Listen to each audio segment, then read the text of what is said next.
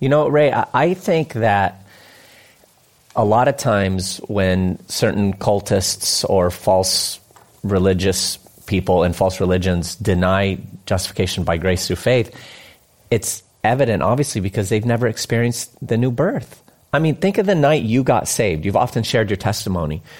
What did you contribute to that immediate transformation that happened in you? What works did you do in order to, accomplish that? It was instantaneous. You were declared righteous by God and given everlasting life. And other people have too. No. Yes. Oh, I thought it was only you. No.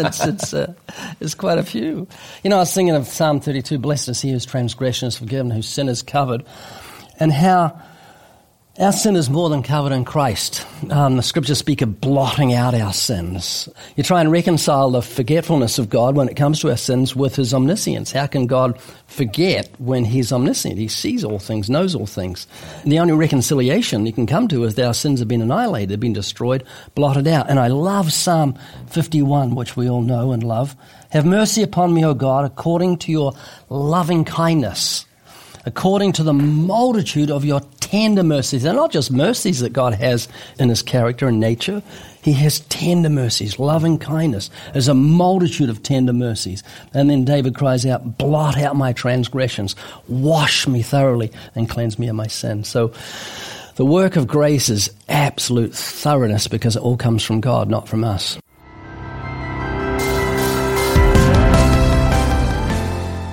This will be interesting. It surely will. So we got this glorious text from my beautiful wife, Rachel, to our family group text thingamajig. She said, I just realized that I have the word ache in the middle of my name. Literally just right now. How does a person go their whole life and not notice something like that? And it made me feel good because it only took me 10 years to realize that my initials were easy. 10 years. And it was pointed out to me by someone. Seriously, did I tell you guys that story? Yeah. 5 times. No, last episode. 50 times. All right? When that family friend said, your initials are easy, and I was like, woo! This changes everything. And so it made me feel very righteous, because it only took me 10. It took Rachel... I won't give her age away, but let's say a number of decades. So, yeah. So you're probably wondering what happened to me a couple of weeks ago. I'll tell you, I was coming back from Huntington Beach. Ray, what happened to you? I was coming back from Huntington Beach, and the on-ramp was closed to the 405, so I had to go on a highway, and I was driving along the highway.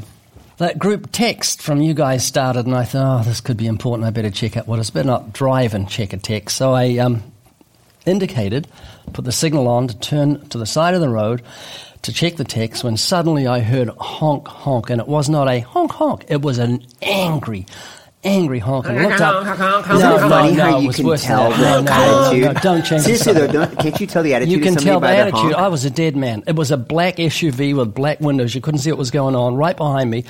And I thought, what have I done? Did I cut him off? I indicated the guy must have been traveling too close. So I thought, I'll go around the corner and check the text. Went around the corner, and the big black SUV followed me around the corner. Oh, no. Then it overtook me, and then it stopped in front of me, cut me off, and I thought, as I stopped my car, I said out loud, I'm in big trouble. And I wound the window down, and as the guy got out, I yelled out, I'm sorry. I didn't know what I sounded sorry for because I told him what I was doing. He's turning. And he was just mad. He says, why didn't you stop? Whoa. And I yelled back, did we hit each other? He went around the front of his SUV and said no and got in and drove off. And I was going to yell out, dummy, I didn't. It's just, wait, did you? I haven't finished. Here's the highlight. Yeah. I was sitting in my car, window down, suddenly a truck pulls on the other side of the road and a guy yells out, are you okay? And yeah. To me, because he had seen what was happening, a big SUV was going to kill me. I was in a little V-dub. I mean, I'm a mosquito as far as an SUV is concerned. He wanted to swat me, a gnat. And I said, that is so kind of you. And I grabbed a couple of in-and-out cards, which I have handy, and a little card for the YouTube channel. Went across that, so kind of you. I says, blah, blah, blah. And while I was talking to him... You said blah, blah, blah? I did. I said blah, blah, blah. And while I was talking to him, another truck or car pulled along the other side, and a guy yells across the road, you okay? What? I'm not kidding. It was just surreal. I said, yeah, thank you very much for caring. So That experience, it was a scary experience because there's so much road rage around. I thought, I'm a dead man. This guy is so angry. You can tell by the way he's driving.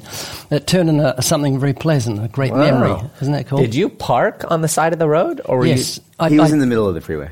No, I got off. I was on a highway. And he can't figure out why people were upset. Don't ruin it, Oscar.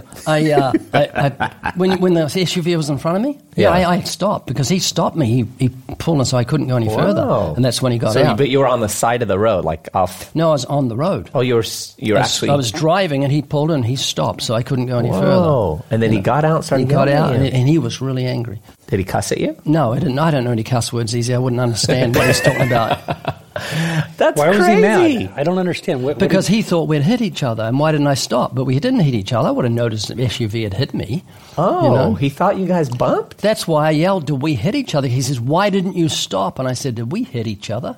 Oh. He went around the front, came back, and says, "No." Got in and drove off. Well, couldn't you have punched him? Then you would have hit each other. I was going to reach up and hit him in the knee. In the knee. Now we did.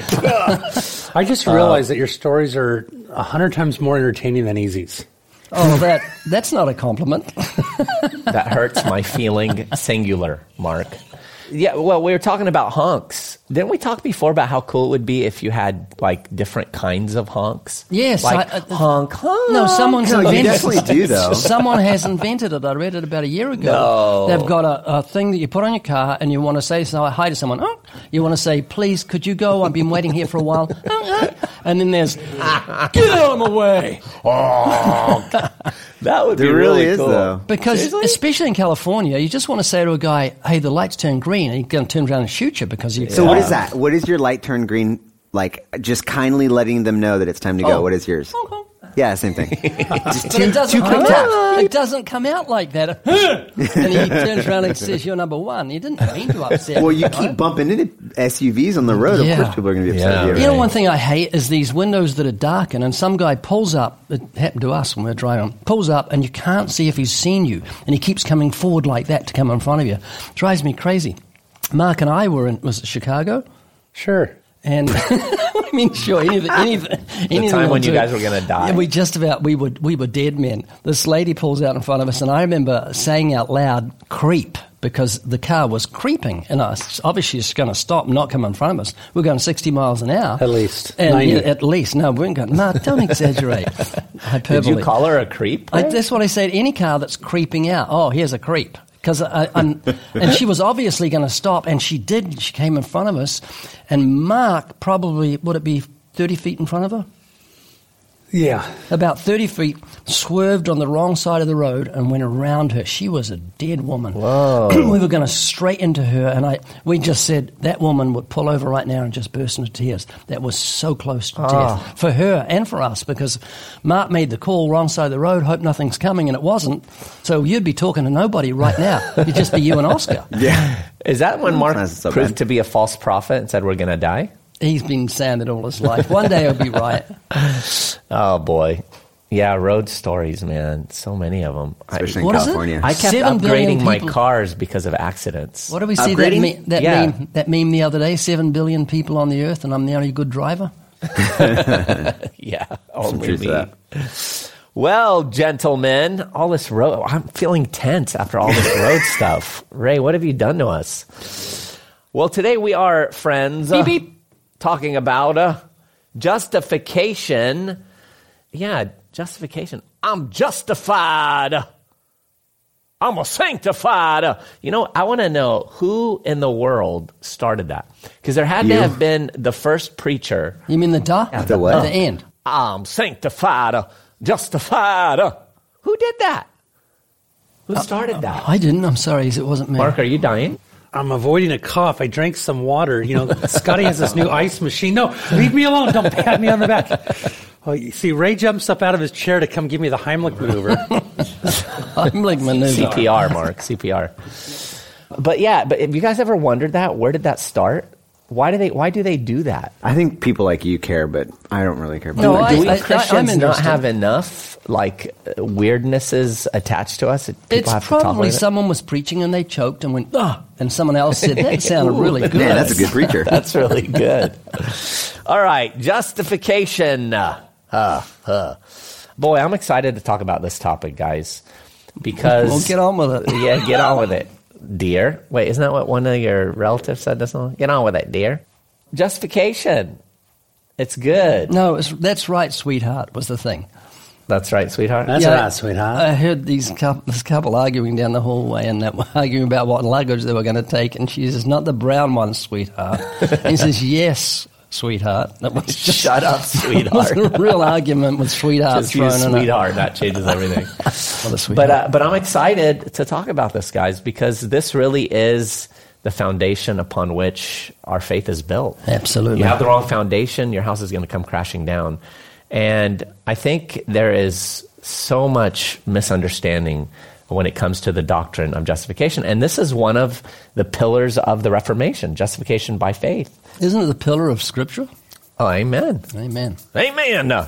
So yeah, let's talk about it.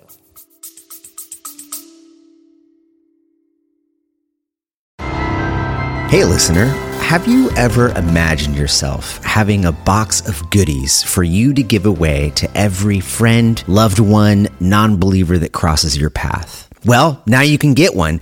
That's because Living Waters is giving away 10 free boxes of goodies every single week. That's 8 in the USA and 2 overseas. And this is being made possible by a faithful partner of ours that has given us funds to make these resources available to you for free. Each of these boxes has $100. That's right, $100 worth of tracks, books, and even your very own podcast mug. Go to livingwaters.com/podcast, fill out the form, and then listen to the end of the episodes where we will be announcing our winners. livingwaters.com/podcast. Good luck. I'm excited that we're talking about it. I also feel like this conversation is a bit premature for me because just last week I got Michael Horton's new work on justification. It's a 2-volume set and it's incredible. So I just started reading it, nice. But it's already really good. His first volume talks about the history and the second volume deals with more modern day issues. The thing about justification that I think is important is it, yes, Ray? Shouldn't we define what justification Absolutely, is? Yeah. Westminster Shorter Catechism. Now, for those us peasants who really don't understand that big word, let's define it. Yeah. The Westminster Shorter Catechism defines it as justification is an act of God's grace wherein he pardons all our sins and accepts us as righteous in his sight only for the righteousness of Christ imputed to us and received by faith alone. So therefore, in layman's terms, easy. I'll let Jerry Bridges tell us in layman's terms. To be justified means more than to be declared not guilty. It actually means to be declared righteous before God. It means God has imputed or charged the guilt of our sin to his son, Jesus Christ, and has imputed or credited Christ's righteousness to us. And imputed means put. Sure. Yeah, means, and the beautiful thing about that, right, when we look at a court of law, somebody isn't released because they're declared innocent. They're declared not guilty of the crime. So if somebody's arrested for grand theft auto, they either go to jail, they pay a fine, something happens like that if they're found guilty. But if they are not guilty, they're not declared innocent, they're declared not guilty based upon the accusations and the charges and the evidence that has been brought forth, which is different from this forensic act that we talk about at the beach when we go evangelizing. Yeah. You are declared what? Righteous. You have a right standing before the Father. Wow. Solely based upon what the Father did. There's a payment paid. So there has to be a payment paid in a court of law and in the judicial system. In God's eyes, there's a payment paid as well. This is where Jesus said, paid in full when he was there on the Roman cross. So it is a wow. So back to you, Oscar. Yeah, so here's why this is an important part of why this conversation is important is because the doctrine of justification is under attack today, specifically by people in the deconstruction movement, or even guys like Peter Enns and others in his camp. And the common argument that a Christian might hear as they're out interacting and talking to a deconstructing quote-unquote Christian is they'll hear something to the effect of that the idea of justification, this legal transaction process, was infused into our doctrine and our theology during the medieval era, specifically by the reformers. And here's the argument that they'll make. They'll say that because Luther and Calvin and other reformers were first students of the law, they were law students before they became theologians, which was a common thing in the educational process back then. They brought with them a legal, transactional understanding of justification that wasn't a part of the scriptures originally. This is the argument that you will hear amongst deconstructions. And so they'll say that it was brought about during the Reformation and a little bit before that. Here's the problem with that. It's simply not true. One of the primary sources, this understanding of the great exchange, which you guys alluded to, which is something that Luther will say, but he's not the originator of it, despite what people might think. One person, AD 130, so we're talking like early church history. Here's one of the earliest theologians. He writes this letter, and listen to how he uses phrases the reformers used hundreds of years before them. Here's what he says. When our unrighteousness was fulfilled, and it had been made perfectly clear that it was wages, punishment, and death were to be expected, then the season arrived during which God had decided to reveal at last his goodness and power. Here's what he says. Oh, the surpassing kindness and love of God. He did not hate us or reject us or bear a grudge against us. Instead, he was patient and forbearing. In his mercy, he took upon himself our sins. He himself gave up his own son as a ransom for us, the holy one for the lawless, the guiltless for the guilty, the just for the unjust, the incorruptible for the corruptible, the immortal for the mortal. For what else but his righteousness could have covered our sins? In whom was it possible for us, the lawless and ungodly, to be justified, except in the Son of God alone? Oh, the sweet exchange. Oh, the sweet exchange. Oh, the incomprehensible work of God. Oh, the unexpected blessing that the sinfulness of many should be hidden in one righteous person, while the righteousness of one should justify many sinners.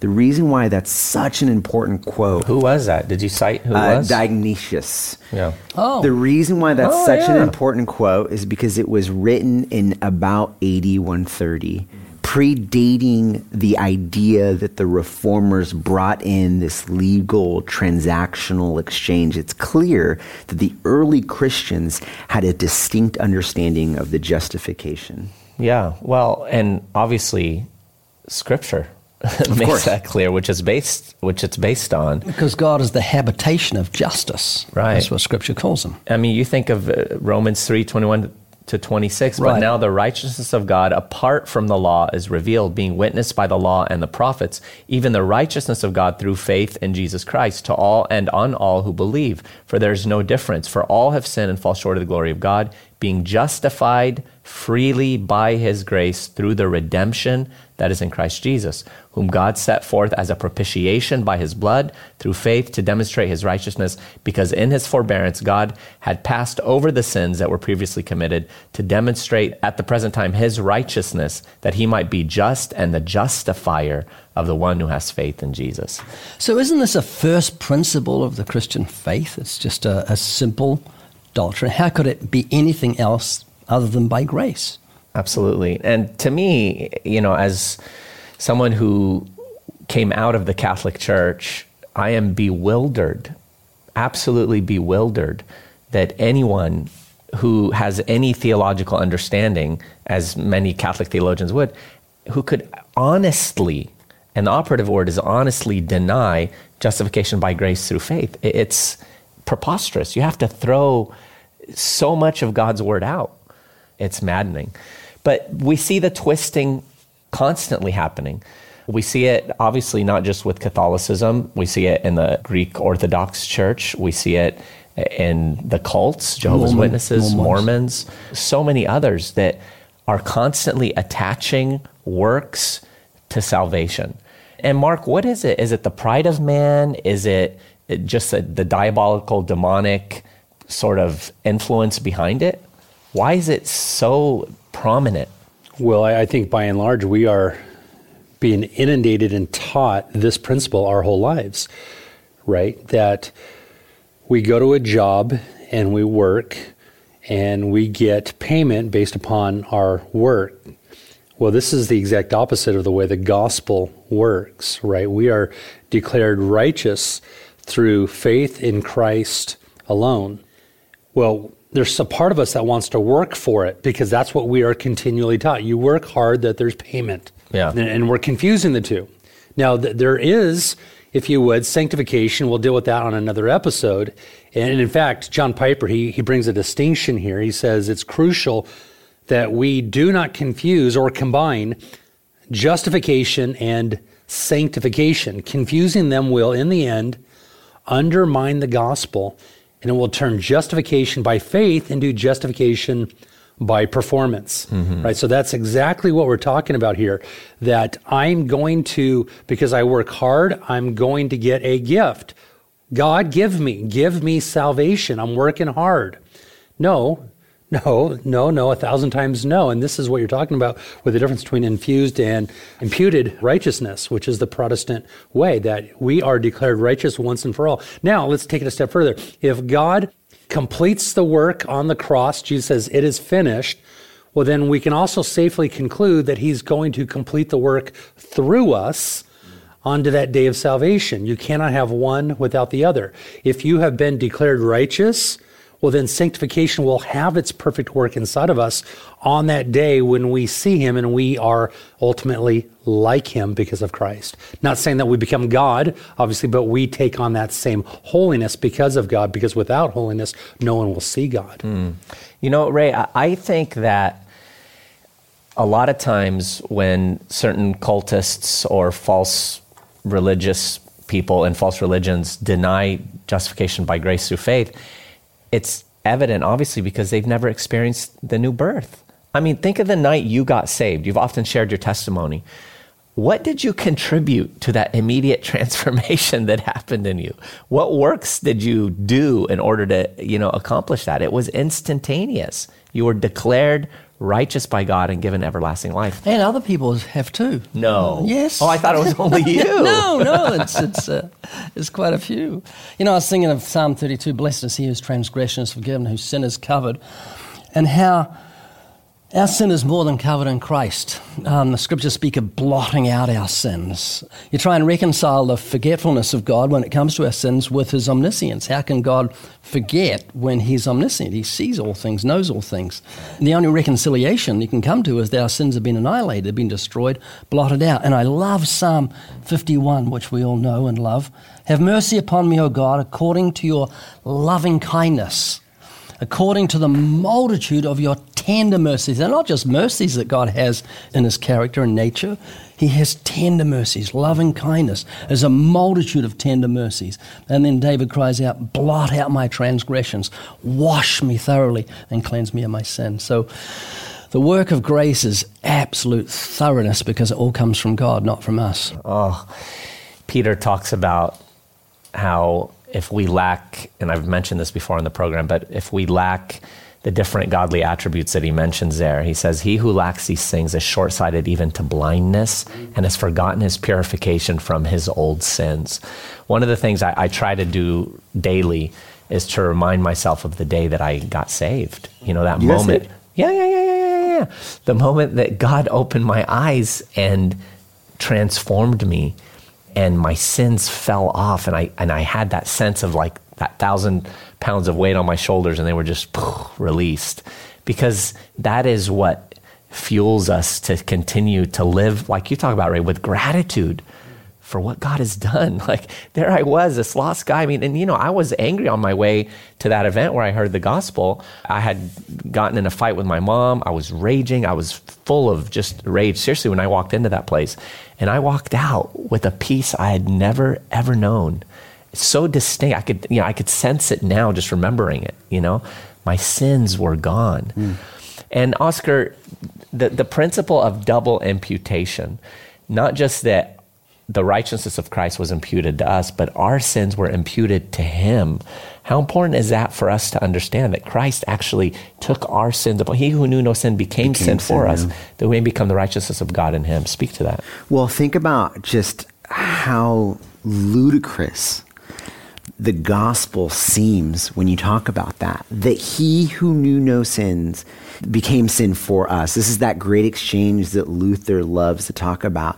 The fact that it was truly removed from us and put upon him, because what that means is that a part of our justification isn't simply that we have been justified, but it also means that somebody else has paid the penalty for us so that might happen.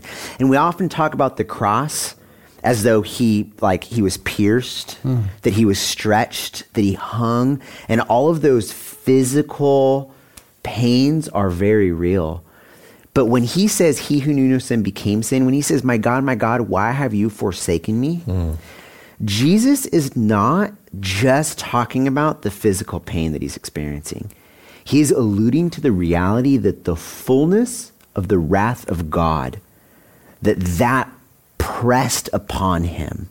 He who knew no sin became sin. Well, that should have been us. That's beyond their understanding, isn't it? It's just like, what? Well, you know what it is to me? It's like a massive wake-up call. You know, we get so accustomed to the truths of the faith, right? Because, you know, we read scripture and we're in church and we're in this sort of Christianized atmosphere where they lose like their significance. You know, there are saints that I read sometimes who've written, especially saints of old, who have this attitude of, what's wrong with us?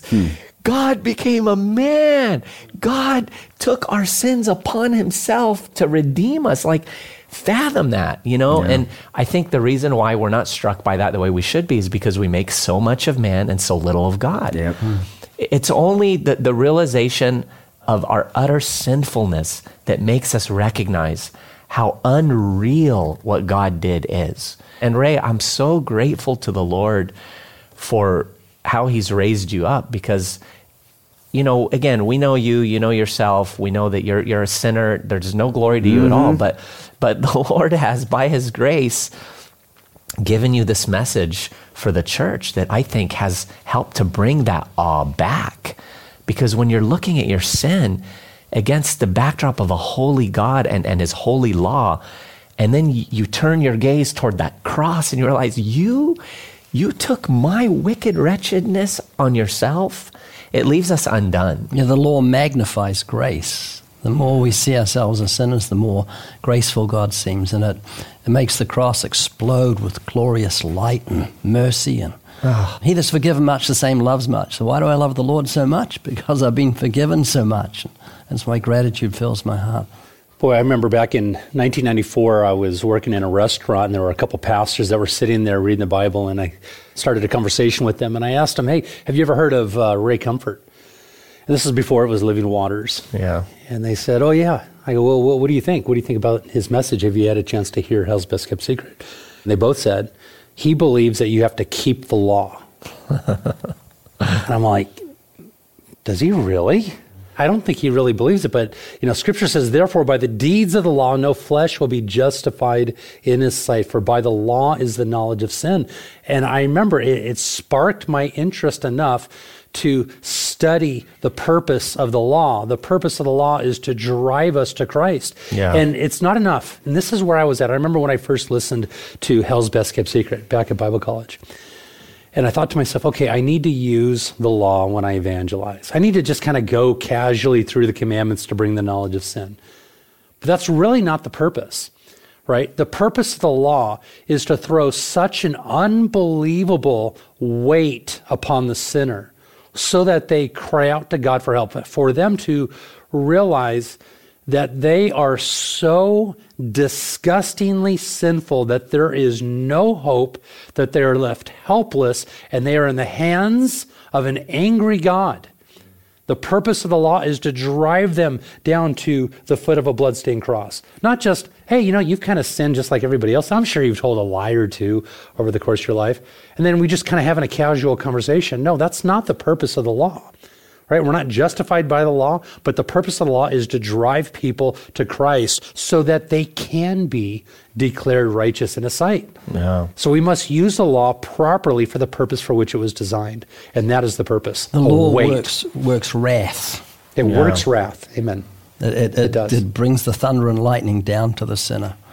Yeah. Ray, doesn't magnifying the anger and wrath and holiness of God by default magnify the amazing grace and mercy and love of God? Because when you're magnifying that and you're showing how hot God's wrath is, how holy he is, how angry he is with sinful humanity, and then you see what he did. Yeah. Right? I mean, it's like if someone is in a really good mood and they give me $100, it's like, oh, but if I just, punched someone in the face and kicked them and burned their house down and they pull out $100 bill and go, here. It's like, what? Boy. In light of what we've done against God and his just wrath, it's mind-blowing. Yeah, it's not a popular thing to say God is not just angry at sin, he's wrath-filled at sin. Yeah. We can't begin to imagine that. But the image in my mind is thunder and lightning. Nothing terrifies me like, we can just speak of thunder and lightning now, but when you're in it and you see lightning flashes across the sky like so quickly and so powerfully, and if one of those touched you, you're fried, you're dead. Yeah. And it makes you think of the power of God and how that thunder and lightning was present when God gave his law and peace came with a smile on his face, as a preacher once said, gave his law. So terrible is the sight that Moses said, I exceedingly fear and quake. And Israel said, don't let him speak lest we die. That's the voice of God when he comes smiling and saying, here's my law. What will the day be like when he comes in wrath to render his anger with fury? Yeah, I love that you bring that up, Easy, because, if someone says to you that I paid a fine for you, your first response is probably thank you. But your next response is, how much did I owe? And how much you owe will dictate your response, right? Yeah. If you're like, hey, I paid something for you, like, well, what was it? Well, it was a cup of coffee. You forgot to pay for it before you walked out. $2-3. Oh, man, thanks so much. But if someone says to me, I paid a multi-million-dollar fine that if you worked your entire life, you would never be able to pay off, my sense of gratitude would be significantly higher, right? And so to your point, when we understand the righteousness of God and we understand his right wrathfulness towards sin and sinners, then we are truly able to understand the love and grace shown to us on the cross. That's the thing, is if you diminish his righteousness and his wrath, then you also diminish his love and his grace to you. No. You can't have a big God without a wrathful God or a loving God. Yeah, and it's funny because what the world doesn't want is what the world needs most. They need to understand the God of holiness and righteousness and wrath so that they could understand what grace was displayed, Ray, as Oscar was sharing that, I don't know why, it just brought back to mind that story in your book, The Mystery. Jeremiah P. Adamson, I think, was the Mystery is a book you wrote a couple years ago. Yeah, right? I got it. But no, remember that part where his neighbor or the main character who was awful to his neighbor, and then remember he was in debt, and he called his wife to bring the check, and he wrote, it was like millions of dollars or something, he wrote him a check. Oh, gets me choked up. I've got a confession to make. I wrote that book, but when I was reading it, after I wrote it, I started crying. That's awesome. It really, just that thought of that, the word is munificence. I love that word, that munificence of that just like overabundant generosity, that's demonstrated. Boy, we need a T-shirt with munificence written on it. It goes all the way around. Everyone's going to say, what's that? Largesse. Away you go. Let me shift gears a little bit. No, okay, go. No. You're going to let him? Do you drive stick? I can. I will. I do. I'd love to see Ray driving a stick. I drove stick before I come to the U.S. Any idiot can drive an automatic. It takes a wise man. You really drove a stick? Huh? Yeah, that's all we had was stick. You know how to drive a stick, right? Yeah. I can't see you being patient enough. If you don't get that clutch in at the right time, and if you pull it out too quickly, you've got what we call kangaroo petrol. That is, you just jump. Yeah, that's definitely a down under term. We rented a vehicle with a stick shift when we were in New Zealand, and Ray goes, go ahead. Now, I know how to drive with a stick shift, but on the opposite side, with the opposite hand, I go, I don't know if I can do this. And Ray goes, step aside. And he did it. And he did it fine. We didn't get into too many car accidents. My first, 2 or 3 cars were stick shift. I was listening to this comedian recently. He's like a young millennial, and he was like, yeah, people make fun of young millennials, because they don't know how to drive a stick. He's like, but You savages. Like, what do you want me to churn my own butter? Why would I want to be doing this in a car all day long? It does give you a feeling of being more part of your vehicle when you're using a stick. You've got more control over the speed you go at a certain, you know. Well, I'm sorry for saying when you change gears. Oscar, thank you for getting us on that. But I do want to talk about justification in a different light, and it's a light that Luther. You mean a different light? You want the lights changed? Oh my! Can you mute him? It's something that Luther gets at, because you see, we've been talking about justification in regards to our salvation. But justification is an important doctrine, theology, that should penetrate our daily lives. Yeah. It seeps into the daily trenches of what we do. And so this is something that Luther talked about. He said that ultimately, at all times, both Christian and non, it is in their nature to always be trying to justify themselves.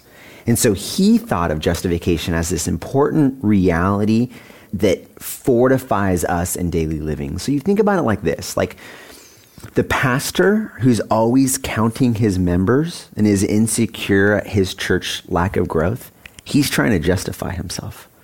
The preacher who needs to hear that his message landed when he's asking people, how was that? Did it land? Did it land? He's trying to justify his work. Mm. Or you think about that person who posts on social media and wants to feel validated about how many people they reached with that last work. They're trying to justify themselves. Or you think about a parent who looks at the behavior of their children as a justification for their salvation. They're trying to justify themselves. Or you think about the girl that walks down the street and sees images of what she should look like, and she begins to feel insecure about her body image. She wants to feel justified. You see, Luther fought to show that justification should penetrate deep into our daily lives. He wanted us to realize that we are fortified from living anxious, exhaustive, work-righteous lives to try to prove ourselves, which is a vicious cycle. And that's the thing, is that when we truly understand what God did for us, what Jesus did on the cross, then all of those fears, all of those ways of working out our justification melt away when we realize that the Lord is pleased with us. That the creator of the universe looks at Mark and Easy and Ray in a way that is satisfied, not because of anything that you guys will ever do, but because of what Jesus already did for you. Mm-hmm. See, justification fortifies our lives from those things. Amen. In fact, I love this quote by Robert Godfrey. He said, "The Reformation doctrine of justification helps us to see that our salvation is the work of Christ for us. It also delivers us from a life of doubt and fear that causes us to wonder how God could possibly love sinners like us. It shows us that we have peace with God objectively because Christ has satisfied the demands of God for us, and it shows us subjectively because we can know confidently that by faith in Christ we are right with God." Amen. Right. And there should be, Mark, that effect and impact on our lives, because you remove the doctrine of justification by grace through faith and you're left with a frantic life of trying to earn God's favor. It brings freedom. Yeah. It brings satisfaction. It removes the burden off the shoulders of trying to attain and then to retain and to keep things going. John Calvin said justification is the main hinge on which salvation turns. You know, you were talking about Catholicism earlier, and I remember Dr. James White talking about when somebody goes from being a Protestant to a Catholic, he talks about entering into this endless revolving door of works, because you can never do enough to earn the favor of God. You know, it's been said here on the show that we don't serve God to gain his acceptance, but because we are accepted, we serve God and we serve him joyfully. But we don't have this weight upon us to earn the smile of God, because God is already smiling based upon what Christ did. And let me take it a step further. Let me show you what the theological ramifications of this means.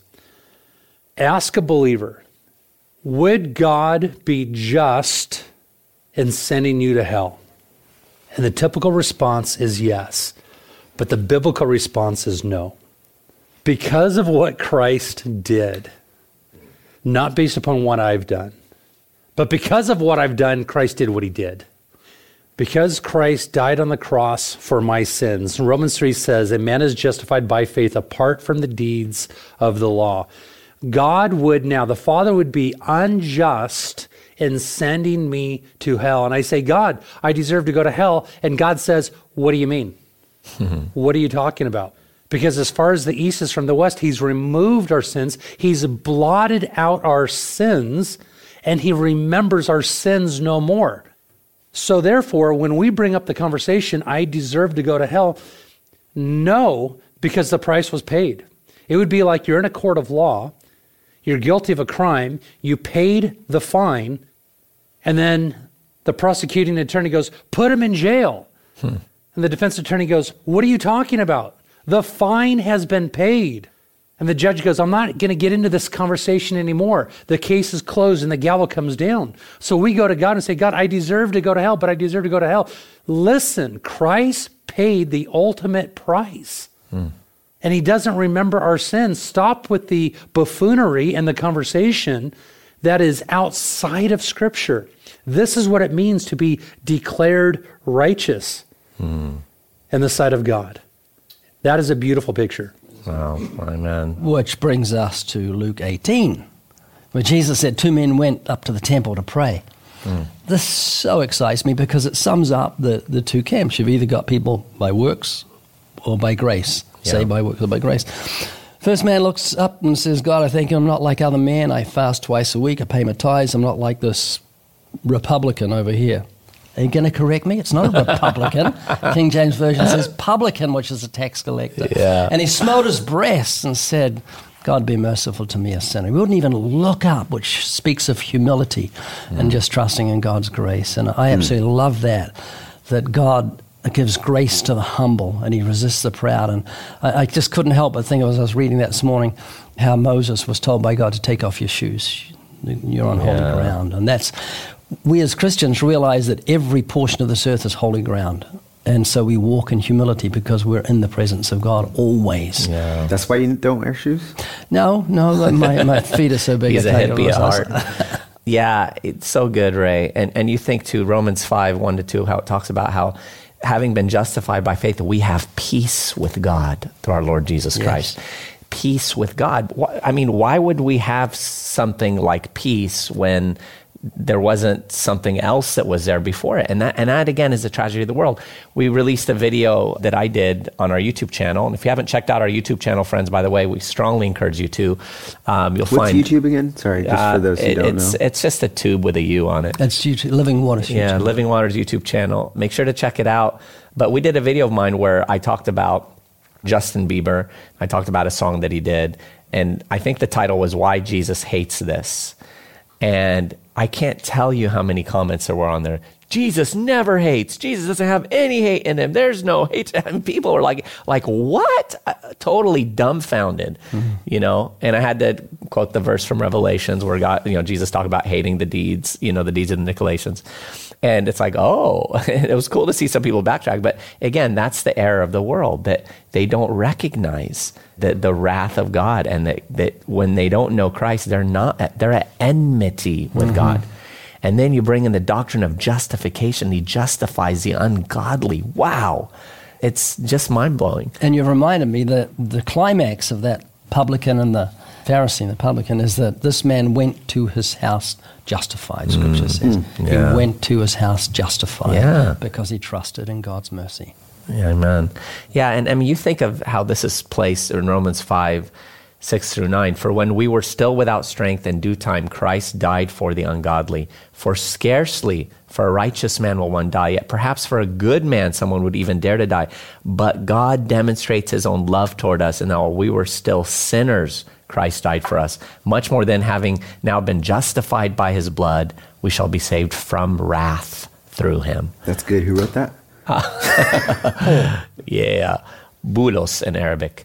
Paul, and think of that, and even when Paul was talking in Philippians about the just how everything's worthless. He says, but what things, in Philippians 3:7-9, but what things were gained to me, these I have counted loss for Christ. Yet indeed, I also count all things lost for the excellence of the knowledge of Christ Jesus, my Lord, for whom I have suffered the loss of all things and count them as rubbish, that I may gain Christ and be found in him, not having my own righteousness, which is from the law, but that which is through faith in Christ, the righteousness which is from God by faith. Boy, prosperity preachers must have problems with that portion of Scripture. Oh. I've suffered the loss of all things. And count them as rubbish, yes, as dung, as worthless, compared to knowing Jesus. Mm. Amen. You know, what an amazing God we serve, and what sweetness there is in justification. Friends, we hope you've been encouraged today to remember that he did it all, that it's not of works, lest anyone should boast. By grace you've been saved through faith, that not of yourselves. And what a relief that it's not of yourself, because if it were, you'd be in big trouble on day one of trying to earn your own righteousness. So praise God for that. Make sure to please like this program on our platforms through the podcast platform that you use, and leave a comment, and also tell others about this. Make sure to check out the Evidence Bible at livingwaters.com. Thanks for joining us. We'll see you here next time on the Living Waters podcast.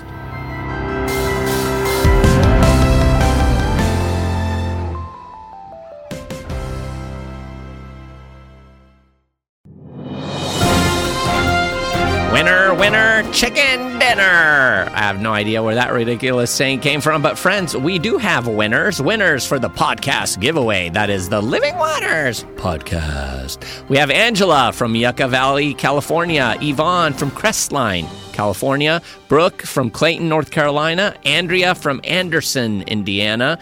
Elias from Pittsburgh, Pennsylvania. Becca from Lincoln University, Pennsylvania.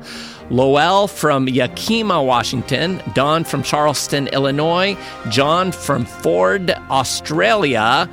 Good on you, mate. And Dave from Willen Lane, United Kingdom. Congrats.